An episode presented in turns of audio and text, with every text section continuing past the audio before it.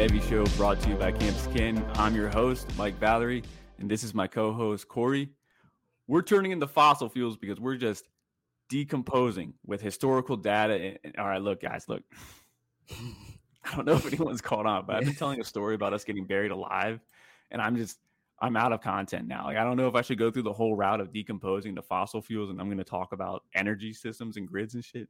But um, I think I'm gonna just gonna let it die here. But uh, yeah. I don't, I, I, think after fossil fuels, I don't want to go through like being used in the Ford F-150 and then being broken down the side of the road. It, I, am gonna let the story die. It's been a very underappreciated part of our intros for the past month that nobody's noticed. But but yeah, I think it's time to die. yeah, I think I think I'm gonna let it dry. I, will think of a new storyline next time, guys. But nevertheless, we are here today to talk about the portal winners and losers from the perspective of the players who stay with their teams. But first, Corey with the news. Yeah, and again, we're reaching that really quiet part of the news cycle, so we are starting to reach for some for some stories here. Uh, I did just want to talk about Nyckoles Harbor, who uh, is a a freak of a recruit coming in. Uh, either going to play tight end, maybe wide receiver, maybe defensive end. Um, 6'5", 225 pounds. He compares pretty favorably to like DK Metcalf athletically. Ran like a 10.3 200 meter uh, uh in in high school as well. So we kind of been wondering if he was going to play offense or defense, but he's coming out and kind of saying that he, he he probably wants to play some offense. I'm not sure if that's the smartest move from a money perspective, but it'll be great for us if we can see him play some tight end or, or maybe wide receiver. He's definitely got the athleticism for it, so that'll be kind of exciting for him. Um, keeping it here on recruiting news a little bit. Uh, ex Florida commit Jaden Rashada decommitted from Florida. Um, he's now visiting TCU, which would be a fun offense to go for. Uh, he's also visiting uh, Colorado over there with Deion Sanders. Could be another fun place for him to be. Um, heading over to some coaching news over here. Alabama has an open uh, offensive coordinator position with Bill O'Brien heading back to the NFL now. Um, we also have Michigan head coach Jim Harbaugh is staying with Michigan after realizing that nobody in the NFL wants him anymore. So we've also got uh, Tennessee head coach Josh Heupel gets another raise there after another good season in Tennessee. He's really turned around that program. Um, and then we've got Miami offensive coordinator Josh Gattis, who was just recently fired. Now I know you follow Miami pretty closely, so I do want to get your thoughts on on how you felt about uh, Gattis leaving here. It seemed to kind of hinder uh, a once promising offense a few years ago. Yeah, no, the the wheels fell off. Every single wheel and the spare fell off the car there. The last like five six games. Uh, it just seemed like the team was not functional with Tyler Van Dyke. But even with Tyler Van Dyke, it was very uh, uninspiring. But the year before Josh Gattis showed up, like it, it looked good. I mean, it looked really good the, the, last like five or six games. They came in hot, having 300 yards every single game. None of the receivers got like any real draft capital. So there was a very good amount of people that thought Van Dyke could have been a top five quarterback this year, and I don't think they blame him. But obviously, that ship has sailed. I, I I just love this for all of the the Miami like players, you know, because I'm I'm in on the wide receiver corps. I, I thought Brashard Smith took a small step forward. I would have liked to see a lot more, but he is athletically comped to Tyreek Hill. He's got a nice stout build. Uh, he's a player that I was hoping to see take a bigger step. So I'm not out, but man, he definitely got lower to my rankings. And then Colby Young, who erupted mid-season before Van Dyke was out, like he was killing it, dude. And you know, we love those that alpha size. He had good good athletics, JUCO transfer. Um, it, it's it's it was uninspiring to have Josh Gattis there, and like Jaquarion Brown was just terrible, and and uh, they brought in Jake Garcia for a few snaps too. So uh, this whole offense, I'm really excited to see who they bring in because this offense didn't change too much. I mean, they lose some guys to the draft, but I mean, the skill position wise, it stays the same. And they get a healthy Xavier Restrepo and they get Frank Ladson back. So it's um I do think it's a stock up for the team as a whole, but I'm actually pretty curious about who they bring in. Right. And I think it's kind of exciting for for some of these pieces. Yeah. And Colby Young, very very interesting player, at least was a guy who really exploded during that that four game stretch there where a lot of the other guys were injured. Kind of kind of faded down the stretch a little bit when the guys got when the other guys got a little bit healthy, but also an ex basketball player. Um, they've talked about his athletics a lot. Um, he could be a guy who kind of rises maybe in this offense, maybe a guy like Brashard Smith who's very exciting. Um, I'm also, you know, very, very hopeful for a guy like TreVonte Citizen here. Again, we'll yeah. we'll probably get into him a little bit more later, but a guy who's probably probably a winner from this, a winner from this whole situation that they never went and, and grabbed anybody else. Um, so he's still look at they still have a lot of faith in him. Clearly, he's going to be coming off the ACL, so we're going to have to see how that kind of how that kind of works out. Um, if he if he gets back up to speed pretty quickly and plays there, but I'm actually pretty excited about him in this offense. Kind of excited where they go at offensive coordinator. Maybe they bring in a run heavy a run heavy guy, or if they bring in a pass heavy guy, maybe we can get start getting excited for someone like Brashard Smith, who I agree was hopeful he was going to take a bigger step this year. You know, when you look at like his raw numbers, he's kind of been just consistent right? Like he's not he's never blowing up right. for those over 100 yard games. He's never scoring two touchdowns. You know, he's just been the consistent guy in this offense, and I, I do think he has that skill set to potentially take the next step forward and kind of be that exciting guy. And maybe a guy like like Colby Young could take a step on the outside. But uh, I do worry about Colby a little bit just because when everybody else got healthy.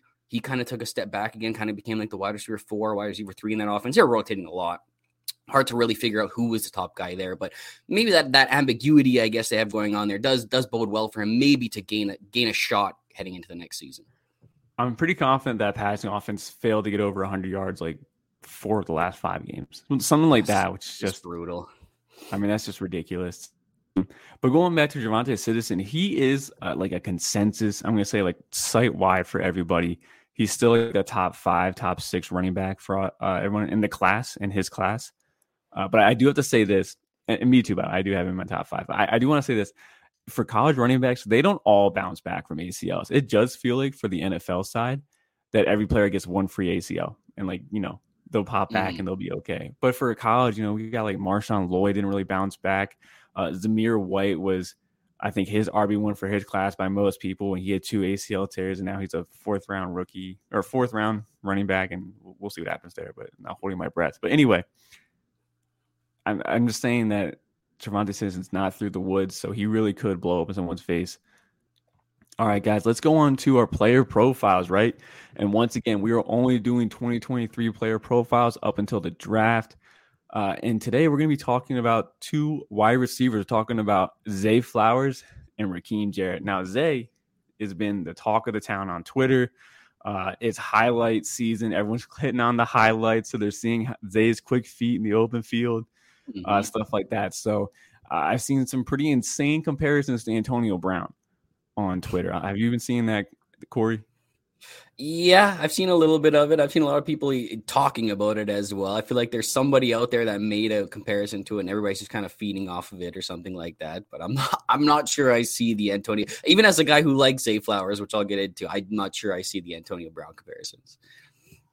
Yeah, so I, I, I put out a poll last night. I just I just wanted to see where the people were at because uh, talking about short wide receivers, you guys know I do I am a size guy, uh, and just historically speaking, like short receivers don't really get drafted, uh, so that it's a small sample size. But like it's only really been Marquise Brown and Jaylen Waddle from like rounds one through three, and then if you extend it to like the seventh round, then you can throw in T.Y. Hilton and Tyreek Hill, and that's it. Like the last ten years, that is it as far as the short kings that I've relevant. And obviously, I'm not counting out Rondale Moore or Wan'Dale, but we're still having to wait and see if those guys pan out. So I put up a poll last night of who is the better NFL prospect, Josh Downs, who he's he's my wide receiver five. Corey, where do you have Josh Downs? You know? I have him actually at wide receiver five now too. Was my wide receiver four, but I think I gotta just accept the fact that he has some he has some limitations. I think as a my guy, I was putting him up there, but he has he does have some things I am a little bit worried about the next level. But he's locked in at number five for me. Yeah, generally speaking, we do really like Josh Downs' skill set. Now, Zay Flowers, who's being lofted up by some people as being the next Antonio Brown. I just wanted to see where the people thought they were at. And when I woke up this morning to see what the poll was at, there was about 400 votes and it was 55% Josh Downs is the better NFL prospect and 45% Zay Flowers. So really close. I think the poll is separating a little bit right now. But man, I, I just think it's just a little insane to think Zay Flowers is is this level of prospect. So let's get into it. Zay Flowers is officially, as of two days ago, 5'9, 182 pounds. His uh, last season here was 78 receptions, 1,077 yards, and 12 touchdowns. And I'm just going to start off here. Zay Flowers to me is a quick twitch separator slot type. I mean, he's got some of the fastest feet in the class. And I love that. Like that's intangibles. You can't you cannot teach that. I do think he's got some questionable hands. I can't say he's a body catcher or he's got bad hands because he makes some really insane catches that really demonstrates great body control, great ball tracking. Uh, but then he has some drops that are just kind of leave you scratching your head. Like I don't understand why this ball like bounced off your chest or fell through your hands. So I, I think he's got some questionable hands. Uh, but again, great, great, great athlete, great quick. Honestly, I don't know about athletics, but I know in the short area he's a great athlete. Uh, but what do you think, Corey, about Zay Flowers? Yeah, I think he's been a fun player to watch over the last few years. Um, he put up some pretty good numbers, uh, despite dealing with some pretty poor quarterback play. I mean, they had Phil Jurkovec over there; he was getting injured every year. They're, they're bringing in guys who can't even throw the ball. So the fact that he even put up those kind of stats was was still kind of impressive to me.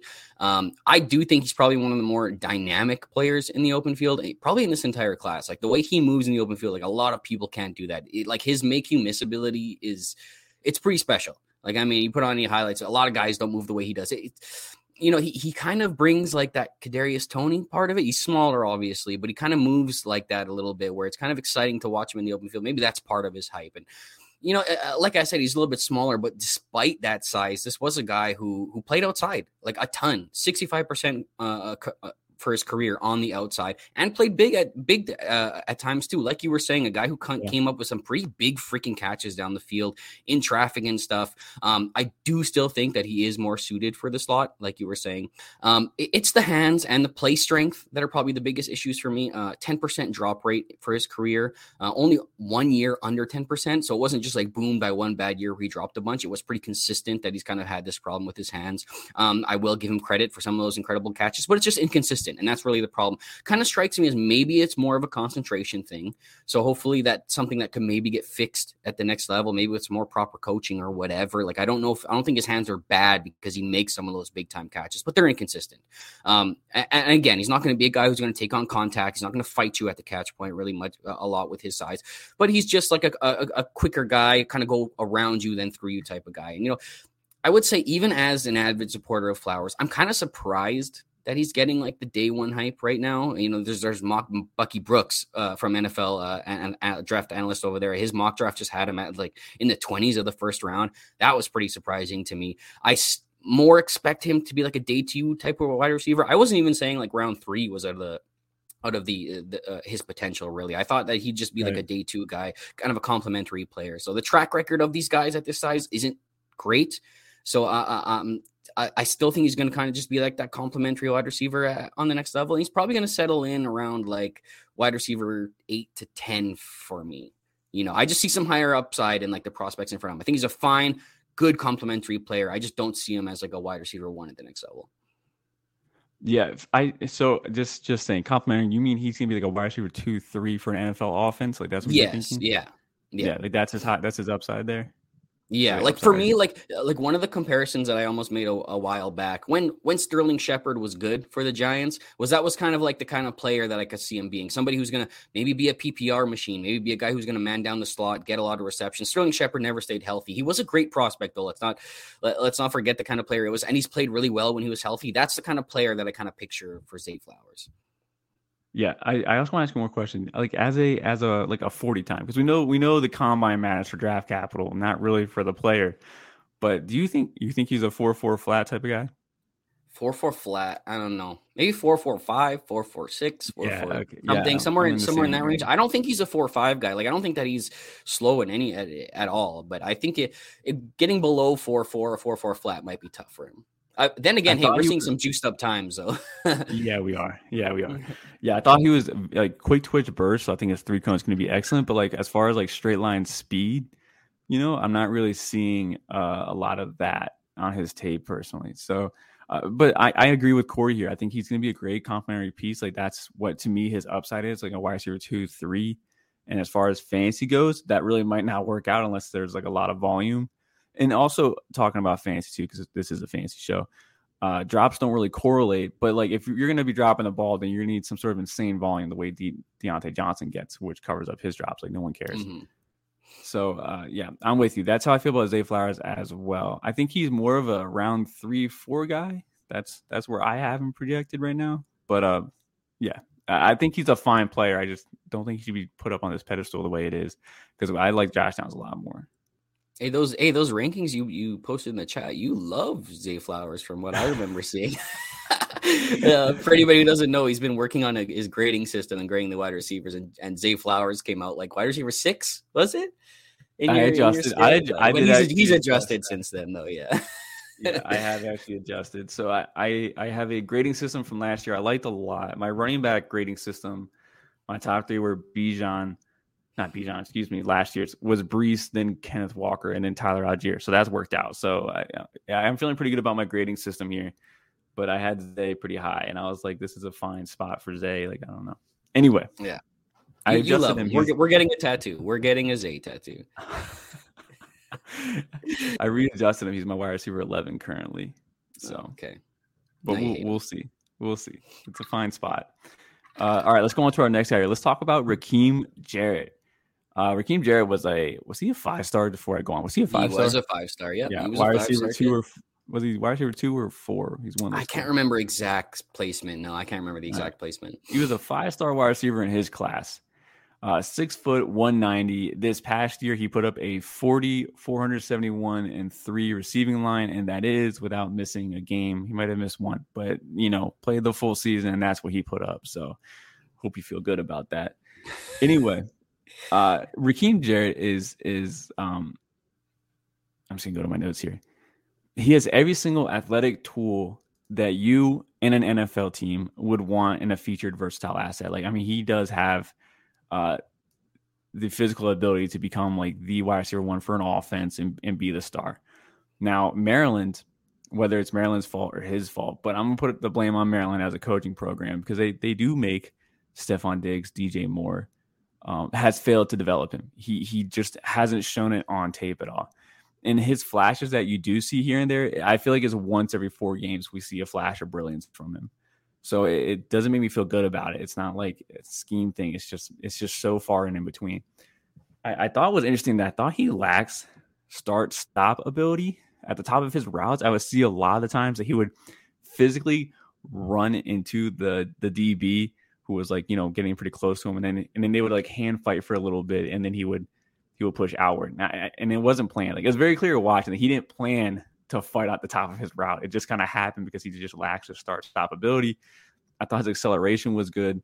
And I also noticed that all three of his touchdowns came from busted coverage, which I just thought was kind of hilarious, which is also like one third of his production for the whole year, if you include all the yards from those touchdowns. Uh, but anyway, Rakim Jarrett, every single athletic ability that you want, he's got.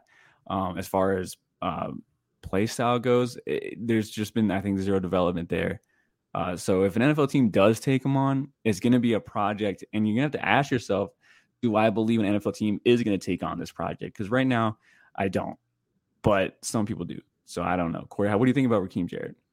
No, I think I agree with a lot of what you're saying here. It was a high pedigree kid, um, very talented athletically, and then for whatever reason, just never really seemed to put it together uh, here at Maryland. You know, he actually came in like over 200 pounds. He had like a 208 pounds uh, verified at, at, one of the recruitment camps coming into college. So I people were kind of comping him to like that Deebo Samuel, uh, DJ Moore type build. Um, but now you know, seeing that he, he, dropped down to 190 or whatever, still not a bad size. But I was kind of looking at him as more of that stout guy or whatever. But you know, uh, very clearly an athletic guy, has some good speed to him. Um, he was schemed a lot of touches as well. They wanted to get the ball in his hands. He, he runs out of the slot mostly. Um, runs those quick outs out of the slot where they just kind of hit him, let him let him do his thing. Um, he also uh, ran the ball a little bit, or just like those pop passes, like end around stuff like that. They they essentially just want to get the ball in his hands and let him do some do some stuff, you know.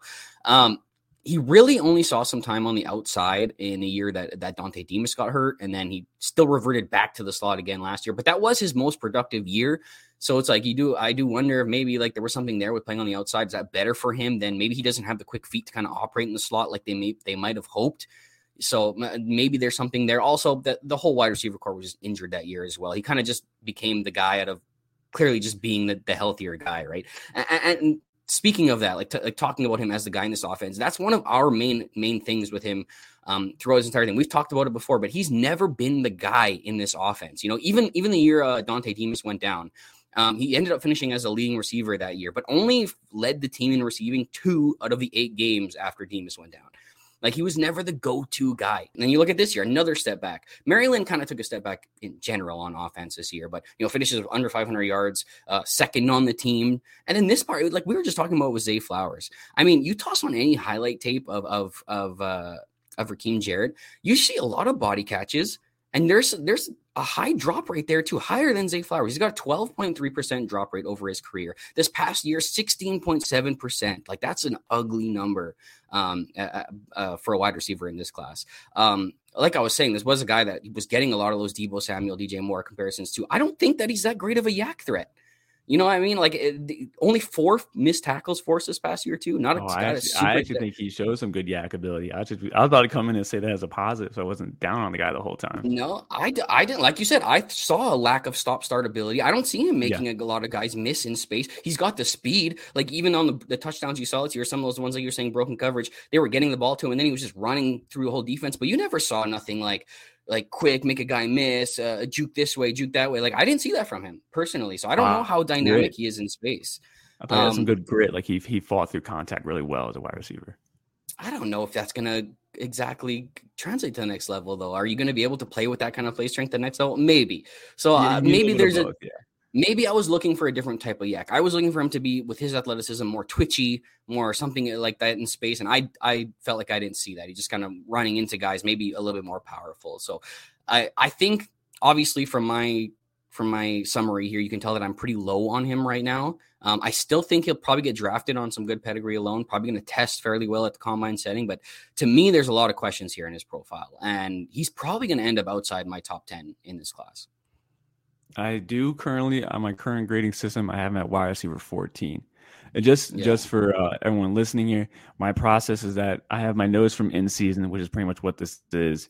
I go through the regrade, and then obviously I adjust for Senior Bowl and Combine. So there's like three parts where I regrade it, re- regrade, and then post NFL because I got to put in the draft capital and the situation. I so I do like a three year snapshot situation grade let's go on to our, our uh, main portion of the show here. Let's talk about the winners and losers from uh, the perspective of the players that stayed here.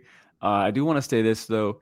We're going to be bouncing around a lot. We're going to try to stay structured, go by positional grade, but some of them just kind of flow into other people too. So we are going to do a little bit of bouncing around. Uh, I do want to say that I'm going to start off with, with with Devin Leary here for UK.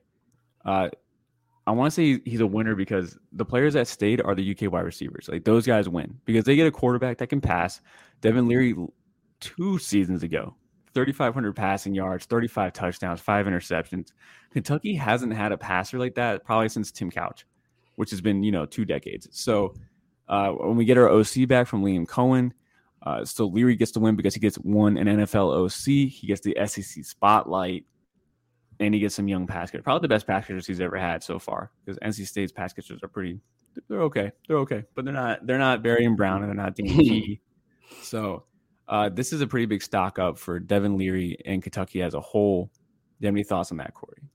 No, I, I, think you nailed it. I think I definitely think this is the best talent that he's gotten to work with. Kentucky's also known for their pretty strong rushing game as well, going to keep pressure off of Leary and that passing attack. And I do really want to see if he can bounce back because I mean I've talked about a little bit on this show that we I was a little bit disappointed in the play when he did play last year. Um, it wasn't set up as good as he is at Kentucky. I, maybe he can be set up for a better bounce back this year with some of the guys. So I think that there is a strong chance to rehab his stock here. I don't think round one is really in the cards for him, but a day two pick isn't out of the question for, for Leary. And I just like the I like the consistency that he's probably going to be able to continue with a lot of these young guys that we like in this offense. All right, let's head on over to Miami. Now, we already talked about Josh Gattis here. Again, like I said, we're kind of flowing to other topics here. But Tyler Van Dyke is a winner. We see Jake Garcia leave to the portal, which is going to order down that QB competition. Goes to Missouri. Tyler Van Dyke only has to compete against Jacurrion Brown, who who we we saw last year, and I, I think we were relatively unimpressed. Uh, and I don't know about anyone else in that quarterback room. So Tyler Van Dyke lives another day as the starter. He gets a new OC don't know if that's a win yet, but we can definitely say it's not a loss. So, yeah, no, I, I agree that he is kind of a winner here. Jake Garcia never really pushed him too much, but did have moments where he he did look pretty good. Was a pretty high pedigree guy himself. Um, I think I think he is a winner here, but I also think that you know Jake Garcia potentially going over to Mizzou is maybe could be a good thing for guys like Luther Burden. Might be a good uh, uh, uh, might see a rise there. Um, I know Brady Cook, the quarterback over there, is dealing with like a torn labrum right now, so could give him a, a heads up in the spring there. I think um, that that could be pretty exciting over there. So I think there's a couple winners from this situation in general. Um, uh, overall, I do hope that we see kind of a bounce back for Miami. Tyler Van Dyke. I don't know if the round one hype is still going to be there for him anymore. I don't. Th- I think no. he showed us that he's not the type to transcend situations and stuff like that. And those are the type of guys that we generally say if, if it's if it's more of the coaching and, and scheme and system and whatever, then he's probably not the type of guy that's going to end up being in round one. We like to see those guys shine outside of the system. We like to see those guys bring up talent that needs to be brought up or whatever, make guys out of out of their receiving weapons. I don't think Tyler Van Dyke is that guy. Still could be a nice midday selection or whatever, but I definitely think there's it's a stock up for him and possibly Jake Garcia here uh, going to Mizzou and the pass catchers over there. Yeah, just like just talking about Jake Garcia a little bit more here, similar to Tyler to not Tyler, excuse me, similar to Devin Leary, he gets upgraded at pass catchers, gets Luther Burden. Uh, Dominic Lovett just left, but they get some good guys in there. Uh, but he gets the SEC spotlight and he gets a place where he can start. I mean, uh, Corey talked about the injuries already on the roster. I want to head on over to Texas Tech. I want to talk about Behren Morton. Now, this is a little bit of a curveball. Wasn't on the show sheets here, so I'm really throwing one on Corey here. But uh, we get Donovan uh, Donovan Smith leaves, or Donovan, yeah, I'm gonna say Donovan Edwards. Donovan Smith leaves to uh, Houston. It's just Tyler Shough or Shuck, who's like I don't know, 29 or some something crazy like that, and it's Behren Morton, who was a high level recruit. We saw some of him last year. Uh, less competition in his QB room. We love the Kittley system. We saw, um, man, he went to the Patriots. Man, what's his name from last year? Oh, Zappe. Yes, thank you. We saw Bailey Zappe get fourth round draft capital. Uh, we'll wait and see what Austin Reed does. But this is this is another chance for Behren Morton to win the quarterback position group and obviously have a system that's going to let him throw the ball almost 60 times a game, which is just absolutely crazy. Yeah, and he's, he's a pretty good recruit, a guy that Colin Decker, uh, co-founder here at, at C2C, has been pretty high on for a long time. Um, constantly says that he's the best fit for this offense, and he looked pretty good when he came in. Sometimes I remember he made some some off decisions, but he moves around pretty good. Um, seemed to do pretty well in this offense, so I kind of like that here too. And I kind of like the other side of it as well with with Donovan Smith heading over to Houston. I think there's a, a chance for a big bounce back over there with Houston.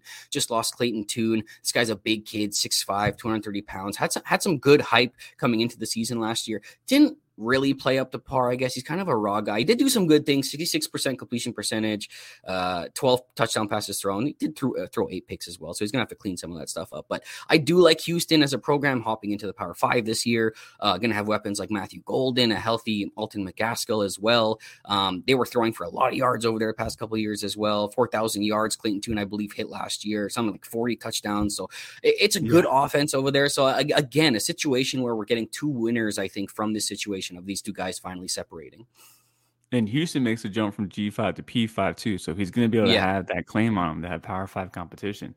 Anyway, I want to talk about some of the losers. Another guy I'm very personally high on was Brady Allen. Uh, at Purdue, I like the Jeff Brohm system. I thought he was a better tools than Aidan O'Connell, who came in, better, better pedigree, just overall a better high prospect coming in. Brohm leaves. I hate that. That's a big loss right there for Brady Allen. He hits the portal I get my hopes up thinking that he's going to follow Jeff Brohm with better pass catching weapons at Louisville, and he comes back. He he goes right back to Purdue. I don't know what happened, but he had clear interest from from Ole Miss, who we will be talking about later, and from I actually assume Jeff Brohm had to have talked to him at some point in time, but he goes back. That's just a huge loss. They bring in uh what was it the Illinois like offensive coordinator or something like that, or a run heavy coach, or no, I think it's a defensive coordinator, whatever it's not a system that's going to let Brady Allen show off what tools he has. He also left right before the bowl game, so it's not like he got the flash a little bit in the bowl game showing what he's got. We didn't get to see any of that. So Brady Allen's just a huge loss for me. They bring in Hudson Card from Texas, who was quote unquote in a quarterback battle with Quinn Ewers. Uh, I don't know how much I believed in that quarterback battle, but we did get to see him play, and he made some plays. Like he looked good in flashes. So, uh, as far as Brady Allen taking the next step, clearly he won't be the starting quarterback next year. Uh, so, this is a huge loss for me. Yeah, and you have a whole new staff that really doesn't have any loyalty towards Brady Allen anymore. You know what I mean? They want they're going to kind of want their own guys and see what they're they're going to say. I will say that he he will probably have the first crack at the quarterback two spot, and we've seen Hudson Card play pretty poorly at times. A guy who who's a little bit more of a game manager at times, kind of fails to push the ball down the field a little bit more than than we'd like to see. So maybe there's a chance he could get in, but uh, like to me, definitely a loser here. I think that maybe maybe he had hopes that he could follow Brohm over to Louisville and potentially yeah. be potentially be the guy over there. Um, maybe that interest wasn't there. I don't know. Maybe Brohm did like what he saw over the year or whatever. So maybe that interest wasn't there. He decided to just kind of revert back. Maybe they told him some things that, that would help him come back. But but either way, I don't I don't know how to look at this as any other way than to stock down for Brady Allen. Yeah. So RIP. Let's go on to Tyler Buchner. Tyler Buchner of Notre Dame uh, did not hit the portal, which was kind of a mystery, and he was very high in everyone's rankings Sam Hartman comes in to take over the role. Notre Dame also gets a really high end four star out of the recruiting class here. So I don't know how Buchner fits in. I don't think he's in Notre Dame's long term plans like at all. I think he's really hoping to maybe flash next year, like as in like 2024 season, not the 23 season. So uh, anyway, Sam Hartman comes in. Buchner is clearly relegated, and Minchey is the you know the future of the program. So maybe he hits the portal in the spring when that window opens up. But I was pretty weird. I think we, I'm speaking for both of us, but we were confused as why he didn't hit the portal. Yeah, I don't, I don't think there's a, a, ton to add here, too. You know, and then oh, when when Buchner finally even got his chance at the beginning of the season, he did not look very good either. You know what I mean? And he, and even when he got this chance in this last bowl game, which I was surprised with, I didn't even know he was going to play. But he was he was the same mixed bag. You know what I mean? He was a little bit better. Accounted for five touchdowns, two on the ground, which was nice. Um, but still turned the ball over three times, completed only fifty four percent of his passes. So this is really the picture that that that Tyler Buchner paints as as a passer right now. There's a lot of work here to be done. Um, he's really exciting with his legs, but um, I do think this is a guy who could possibly be on the transfer watch come springtime, and uh, I think he could possibly have better luck somewhere else, obviously. But I'm more now thinking of him as like more of a C2C asset with like limited NFL upside, right? Because the legs are exciting, and we saw that come out a little bit here and there. He has some speed to him and stuff like that. So maybe he'll find success at a at a at a school who emphasizes his rushing ability a little bit more than his passing ability. But if he doesn't clean up his like his ability as a passer, I can't see the transition to the NFL for him going very well. I'm impressed he didn't use the word tools because I would have used tools probably there. he, has got the tools, man. He's got the tools, but yeah. yeah. I, I still, I, you know what? He's got the tools as a rusher. I still don't know if he's got the tools as a passer though, but we'll see. yeah. All right, let's go on to uh, what was an emotional roller coaster for MJ Morris of NC State. Mm-hmm. Looks like a winner, right? I mean, he played a little bit. He looked good in his his uh, his few debuts. Uh, Devin Leary leaves. It, you're like, oh man, it's MJ Morris show now. Then NC State brings in Brennan Armstrong, and they bring in Brennan Armstrong's OC from UVA. Well, he went to UVA to Syracuse, back to NC State, gets reunited with his OC. This pretty much pushes MJ Morris until possibly next year for starting. But I mean, it is it is 100% clear he will not be the starting quarterback of this system here. Yeah, I was ready to probably have this guy locked in as like not not super high, but I was ready to put him in like my top 35 Devy quarterbacks. You know, when he was playing, you know, he's a little bit skinny, but I did like some of the things I saw from him. Um, you know, threw for seven, t- I think three appearances, only started two of them. Um, threw for seven touchdowns, only one interception as well. Um, and, two of those games as well threw three touchdowns and no picks, which is was pretty impressive. Adds a little bit on the ground as well, almost rushed for 100 yards, added a touchdown rushing. So he kind of had this interesting skill set that I think was kind of exciting. Um, obviously, we're gonna hope to see more development from him and, and get some size, get a little bit stronger as well. But yeah, like you said, now we're probably looking at to, towards 2024 for him to even get another shot. And then with this new transfer portal era, like who knows who they end up looking at or or who they end up getting. You know, Brennan Armstrong kind of had a shaky season, I guess, once he lost his offensive coordinator. Now he's hooking back up with him over here. So maybe we see a bounce back for him as well. Um, I think the only avenue here for MJ Morris to regain some of that value that he was starting to see is if we get an injury from Armstrong somewhere. Because other than that, it's 2024 or bust for him. Right. Let's go on over to Ole Miss. We hinted at with Brady Allen there. We're going to talk about Jackson Dart. Look, they bring in Walker Howard, five star from last year's class, going to LSU. I don't think any of us at the site were too excited for him, but he is a five star QB. And then they also bring in Spencer Sanders on his last year of eligibility. I mean, you had to think promises were made. And they just, and uh, it, Lane Kiffin creates a three way QB competition for the another year in a row. Luke Altmyer goes. He brings in fresh competition for Jackson Dart. I mean, uh, Jackson Dart clear like he doesn't have his confidence. I'm sorry, like he's bringing in QB competition. He was even talking to Brady Allen too, bringing him in too. So this is a huge uh, narrative here for Jackson Dart that we're just not sure he's one the starting QB or two the talent that we thought he was coming out of USC.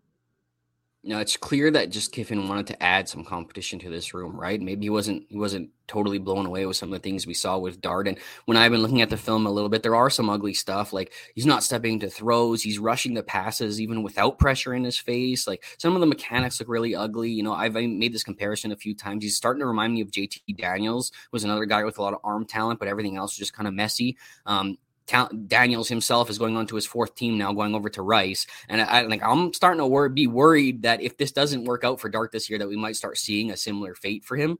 Um, you know, I, I, like Spencer Sanders himself, he's no slouch. Like this was a guy who was like in in September. I mean, in C2C leagues, he was like quarterback one through September.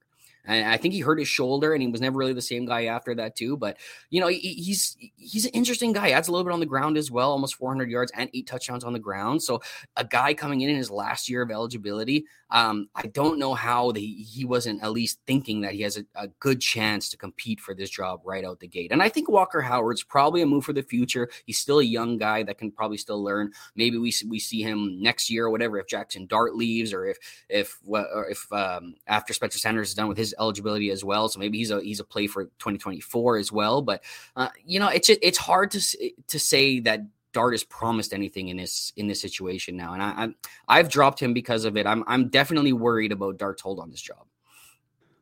I am as well. Let's talk about one guy that I thought was a small loser, but I want to talk about Cam Ward. He's he's still consistently a, a top ten round pick, C to C or Devy for quarterback. Uh, he's got some really good instincts. He he does really well out of structure. Uh, I know the big knock for him is not being a down the field passer, and, and that still held true this past year. But I thought that they failed in getting him some sort of dynamic weapons in this offense. Uh, they see De'Zhaun Stribling leave, who I, I, didn't really think was much special anyway. But the fact that they failed to get him somebody I thought was kind of a uh, making Cam Ward a loser. Corey, what were your thoughts on on Cam Ward here? Yeah, this was a spot that I was watching all off season to see if maybe they were going to bring somebody over there. And to their credit, they brought over some guys. They got um, Josh Kelly from Fresno State, who was kind of rising as a junior uh, before last year get, getting injured. They also bring uh, Kyle Williams over from uh, UNLV, a guy who's at least been a little bit of a consistent guy. But there's nobody really here like a big time option, right? Like when I was looking here, I was I, like the other day uh, when I was doing the show with um, with uh, Jared Palmgren on on, on uh, chasing the Natty. We were talking about some guys who are still in the transfer portal. Tyrin Smith was a guy that I was looking at, a, a really fast guy from from UTEP, a slot guy that I think would have been a, a really good fit heading over to Washington State. Like we said, Cam Moore doesn't like to push the ball down the field. This is a guy you could get the ball in his hands short, maybe make a lot of plays, maybe uh, bust it down the field for some big plays. I thought that would have been even a nice link up there, but they really didn't bring anybody in that I'm really excited about. I I just you know, I, he's not being surrounded by by the talent to really improve his abilities, at least uh, from my point of view. So maybe some of these guys take a step forward. I'm not too sure, but it would have been really nice to see them get a big time option for him uh, heading into the 2023 season. Let's head on over to some of the running backs here. I do want to say the very clear winner here is Trey Benson, a guy that Corey and I are both high on. We think he's going to really raise the draft stock up pretty high. We get we uh, we watch it's Treshaun Ward. Treshaun Ward, yeah. Treshaun Ward leaves the portal. This this running back room started out as a four headed monster at the start of the year. And I believe it was the RB2 that leaves. I mean, this leaves a pretty clear Trey Benson as RB1. I believe the other two guys on the roster lack that alpha size. I shouldn't say alpha, but the workhorse size, the way that Trey Benson does have. I think this is just a huge win for Benson because less competition, and then he was the RB2. The other two guys, I, I'm not really high on myself, but this is this is going to be Benson's room going into the year. Yeah, very excited for this one. Uh, room opens up completely for Benson, who really had a breakout last year, kind of really took over this. It felt like it was kind of him for a while. I know Treshaun Ward, I think, dealt with some injuries as well and was kind of off the field. Um, but he did really seem like that guy, did really well in advanced metrics, especially on limited touches, you know, crazy efficiency, um, force missed tackles, breakaway rate, very high ranks in those uh, yards per carry. I mean, PFF gave him a ton of love as well with the way that they grade over there. So he's got the size, he's got a little bit of receiving as well. Like with this opportunity, opportunity he has in front of him now, like I have no uh, worries about locking him in as a top 15 Devy running back for me right now. Yeah, his he padded those stats during uh, that game against Duquesne. Yeah, which was the be- it, that was the, big, the beginning of the year though. I mean, it was still only like eleven carries or something like that though. Yeah, eighteen yeah. missed tackles forced against against an FCS. It was insane. Anyway. Yeah, it was insane. Shout out to Austin and Duquesne. Anyway. Yeah. All right, let's go on to uh, let's go on to um Ja'Quinden. Oh, he's not really a win. We wrote Ja'Quinden Jackson. I'm I'm just being honest. I wrote down Ja'Quinden Jackson thinking Micah Bernard left, but he came back in the portal. Uh, just the fact though that he hit the portal, you know it's his backfield next year. I mean, you should feel good that it's going to be his backfield next year. Tavion Thomas is off the team. Micah Bernard looked for for new avenues, had to come back. I'm not sure if they promised him something or not. But Ja'Quinden Jackson, very similar to Trey Benson, is going to be wheels up next season. We see the high level athleticism, uh, he's been really efficient, but also not showing us a complete skill set, which just blows my mind that he's going to be efficient without even like actually hitting his peak. Like I, I, can look at him, I can see a lot more that he can do to improve his game. So I'm very excited about Ja'Quinden Jackson next year.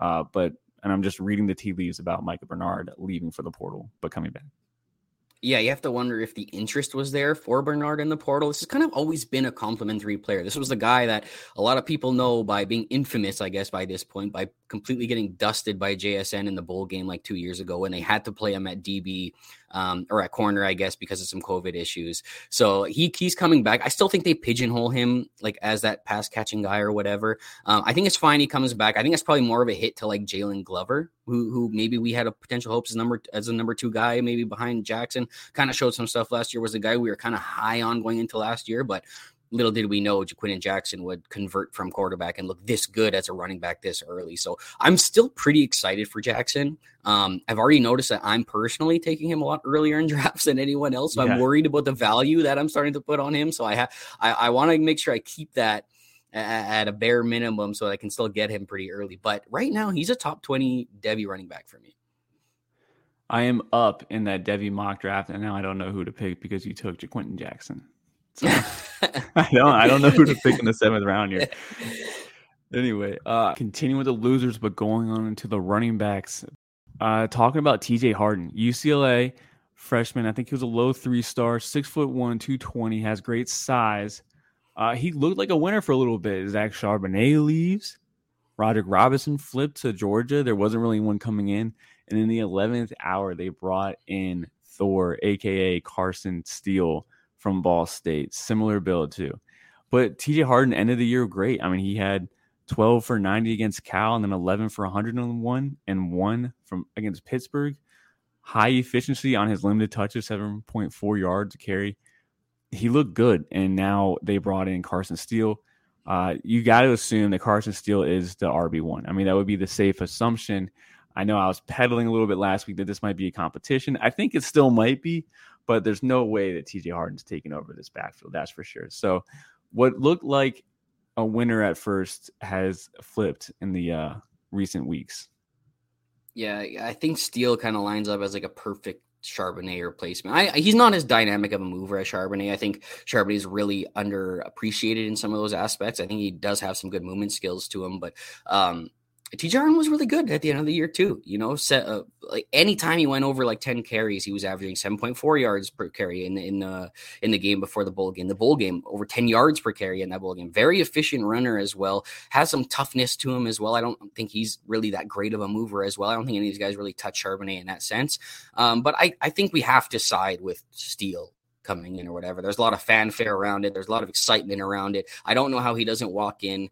Um, as an expected guy. I don't think Harden's going to just lie down. I don't know if he can push to, to make it more of a split or something like that, but I'm definitely siding with Steele this early on. 100% I'm with you on that, Corey.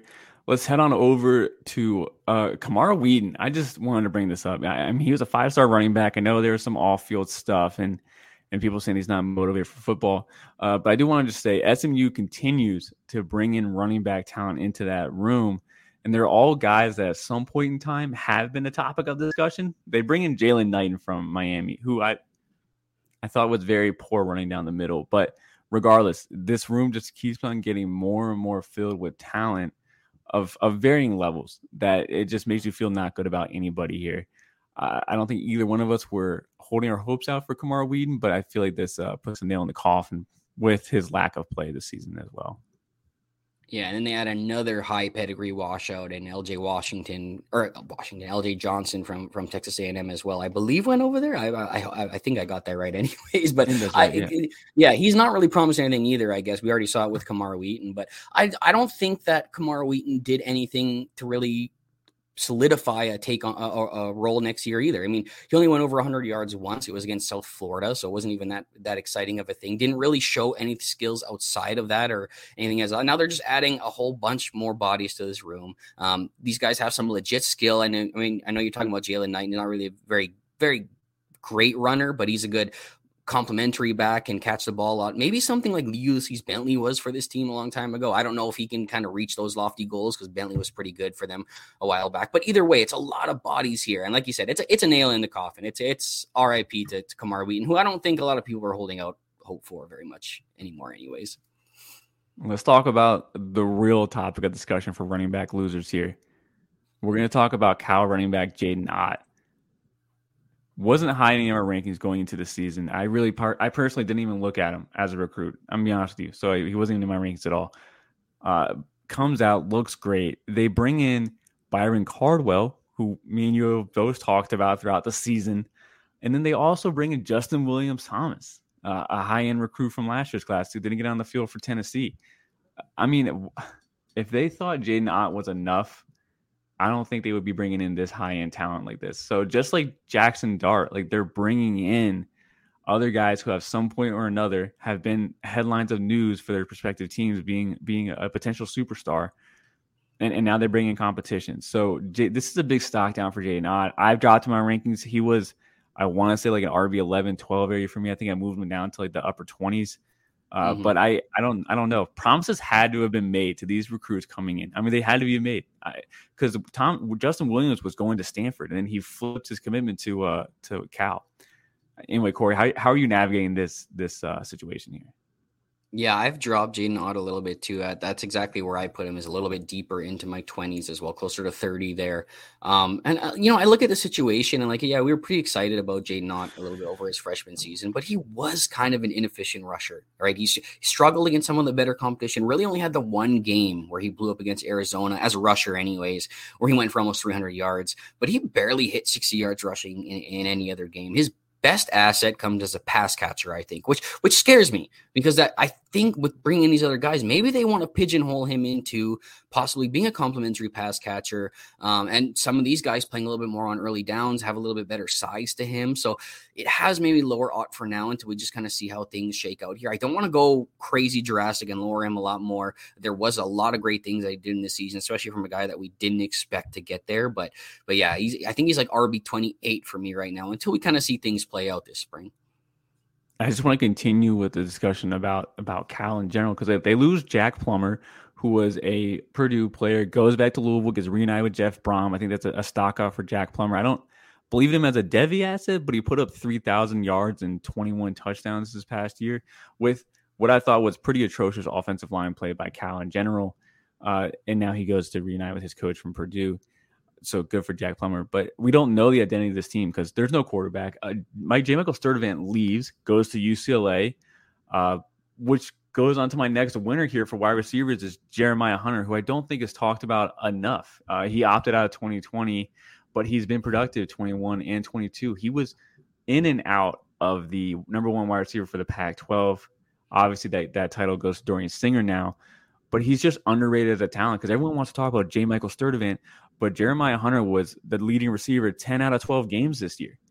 And his in his one of his best games against Oregon, he put up I think he put up 100 yards and a touchdown while being defended by Gonzalez. He wasn't by Gonzo, like the the number, top five corner coming into this this NFL draft class. Mm-hmm. So he is a player that has been successful against future NFL corners, but like he's all he's come up big in some tough competitions too. So I, I think this is a a stock up because now it's going to be 100% the wide receiver one. There's no one question about it. But at the same time, we don't know who the quarterback is. So maybe it's just a net neutral.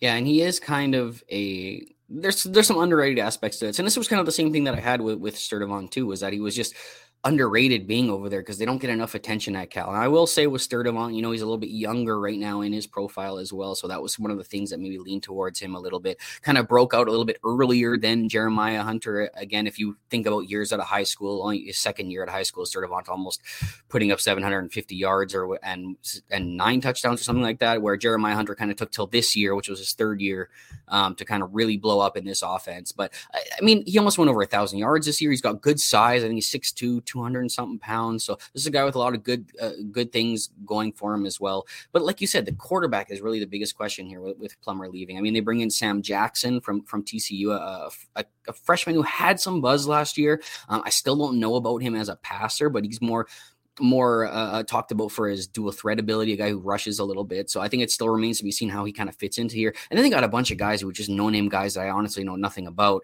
So we're really going to have to see how the quarterback room plays out to see what kind of value we get from these wide receivers. But with Sturdivant moving on and nobody else really here stepping up, like it's it's hard not to say Jeremiah Hunter's a winner from all of this.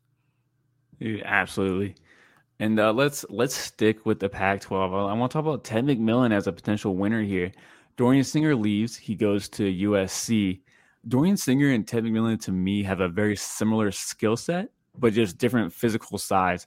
So I, I guess I think what I'm saying here is that I think Tet McMillan might be that thousand yard receiver next year. Mm. I, I, like it might be very possible. And you and me keep debating our heads where we want to put him in our rankings because ultra productive, which we love. But what is his play style? Is it an NFL play style? Uh, but we're getting, I think it's going to be another thing. We're going to see some sort of insane production for him next year. Uh, me and you are going to be too late. Like, let's say if he actually is going to be like a stud, me and you are already too late on it. Yeah, and it would have been nice to see Cowing move on too, which is I think it was kind of weird that he came back because I feel like he did what yeah. he wanted to do, going from UTEP powered up to the Power Five in Arizona, played well, and then he comes back again. So that tells me probably the NFL maybe didn't like didn't favor him too well, anyways, when he was maybe getting those reports. But but anyways, I still think Tet's lined up for a nice role here. I think he does have maybe a 1,000 yard future um, uh, uh, for himself here this year. Um, we have talked about how we're kind of lower on him for being the contested catch specialist, maybe a red zone threat a little bit. But I do, I am eager to watch him. Okay, I'm I'm I'm okay yeah. ranking him a little bit lower right now. I want to see if he can take. This is a comp- comparison that's a lot of the guys in the recruiting team has made. Is I want to see if he can take those steps like Drake London took because earlier in his, in Drake London's career, that was a lot of things that we were saying was he just seemed like a big contested catch guy, wasn't a very fluid mover. But then as the years went on and he got to play outside again in, in his final year, I saw a lot better foot movement from him. I saw a lot better agility from him. I saw him be able to use his size properly on the routes, gain the advantage he wanted to, gain separation that I wanted to see. Drake London ended up becoming a top three wide receiver for me in that class. Was I a little bit late on it because I wasn't loving him before? Maybe, maybe a, uh, we, we got to think about the way we're thinking about this here because there's some good opportunity here. But um, I, I'm I'm just eager to see if he can take those same steps forward that Drake London took because then like he's gonna maybe hop into that top 15 range. He's going like top 15 right now, and some guys are like like our top 15 wide receivers, not top 15 overall, but top in the top 15 wide receivers of Devy drafts that we're doing right now. So there's a lot of people out there that like him. So maybe he can make us uh make us or prove us wrong this year. Yeah, he might. And I brought up Dorian Singer. Let's just go on right over to our, our loser here. Let's talk about Brendan Rice. Uh, I constantly talk about how USC lacks size. Brendan Rice looked fantastic his last game of the year. I mean, I think you could have safely assumed Dorian Singer going to USC that the outside position was going to be his locked up. I think this is going to be a competition now. And uh, Brendan Rice, who was the starting wide receiver there and, and flashed at times, but like nothing like this. I mean, he went he went nuclear that that bowl game. So uh, the X position is now up for grabs. It will be a competition between Dorian and Brendan Rice. And the real question is, can Brendan Rice keep that level of play that he showed at the bowl game, and it wasn't just a fluke? Yeah, I think he'll make it a competition at least. I think he'll walk in and make it a competition. Um, I do think it's just a very unsettled room right now. I guess if you if you look at it, right? I know um, with how Mario Williams played, I don't think he really did anything crazy there. Um, you still got guys like Tahj Washington around as well, who played pretty well at times. Um, and, and then they're bringing in Singer. They've got some high pedigree freshmen coming in. So I think that it is a long shot to bet on Rice, but I was still targeting him near the end of drafts, right? I mean, because this is Jerry Rice's kid. He's got good size. Uh, he's going to be playing with Caleb Williams. He's one of the only size guys in this group. Showed out when they needed somebody else to step up, you know.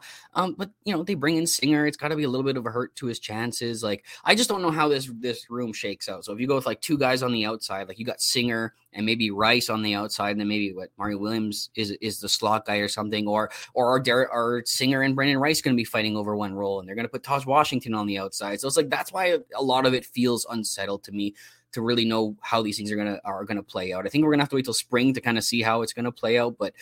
I think if you're betting on a guy, Brendan Rice is probably the last guy that people are going to be betting on in this group uh, heading into 2023. Jared Pomegranate, the uh, host of Chasing the Natty, uh, find him on Twitter at CFF underscore Jared. Uh, he he put out a poll talking about which what USC wide receiver we're going to take next year. Mm-hmm, I remember I, this, yeah. yeah, I've I voted for Tahj Washington. I'm like, this guy is the one that stepped up when uh, Addison was out, and he, he consistently was stepping up.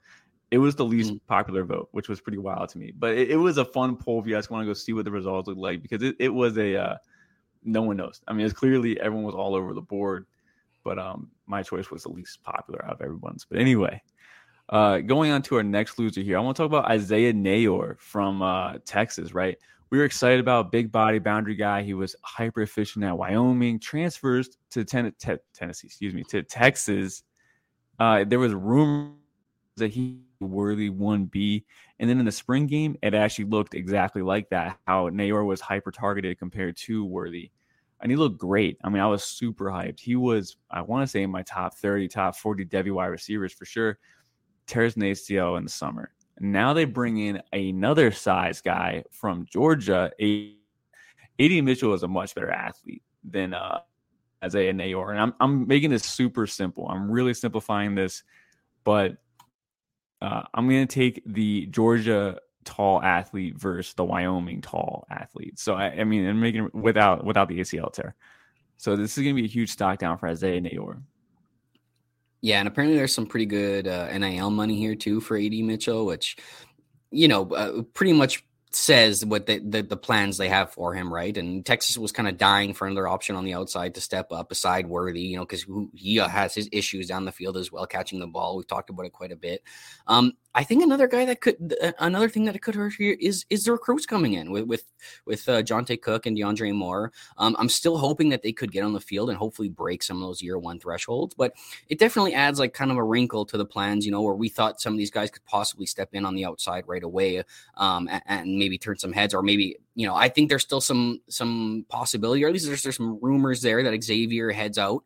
Um, there there was some rumors of it. It seems to have settled down now, so I don't know what's going to happen this spring. He'd end up being a later transfer at this point. I don't know if that's what he wants for himself, but it's hard not to think of the biggest loser as being Neyor. You know, it's hard to bet on the older G5 guy coming off a torn ACL to be a major player in this in this in this uh, wide receiver corps now.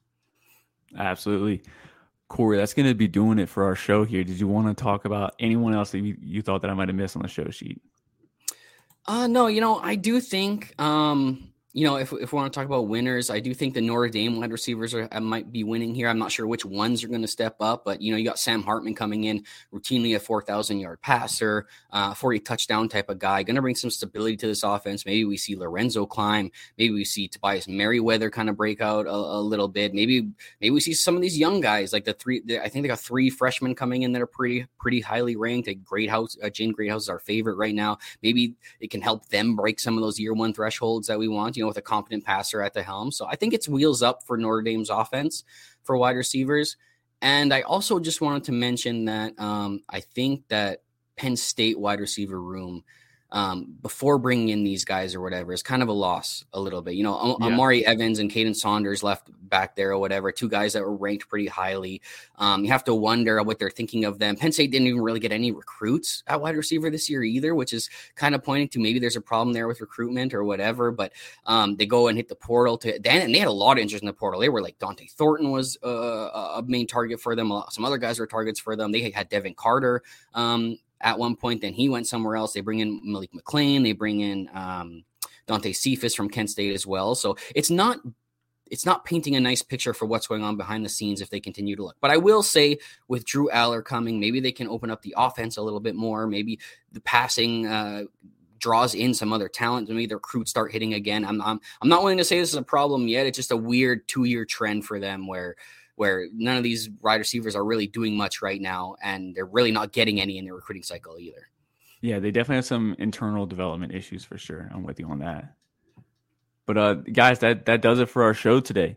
Again, if you guys would like our show, please go like and review our show. That really helps us out. If you don't like the show, just just wait until next week and when we'll talk about it after that. All right, but wait wait one more week.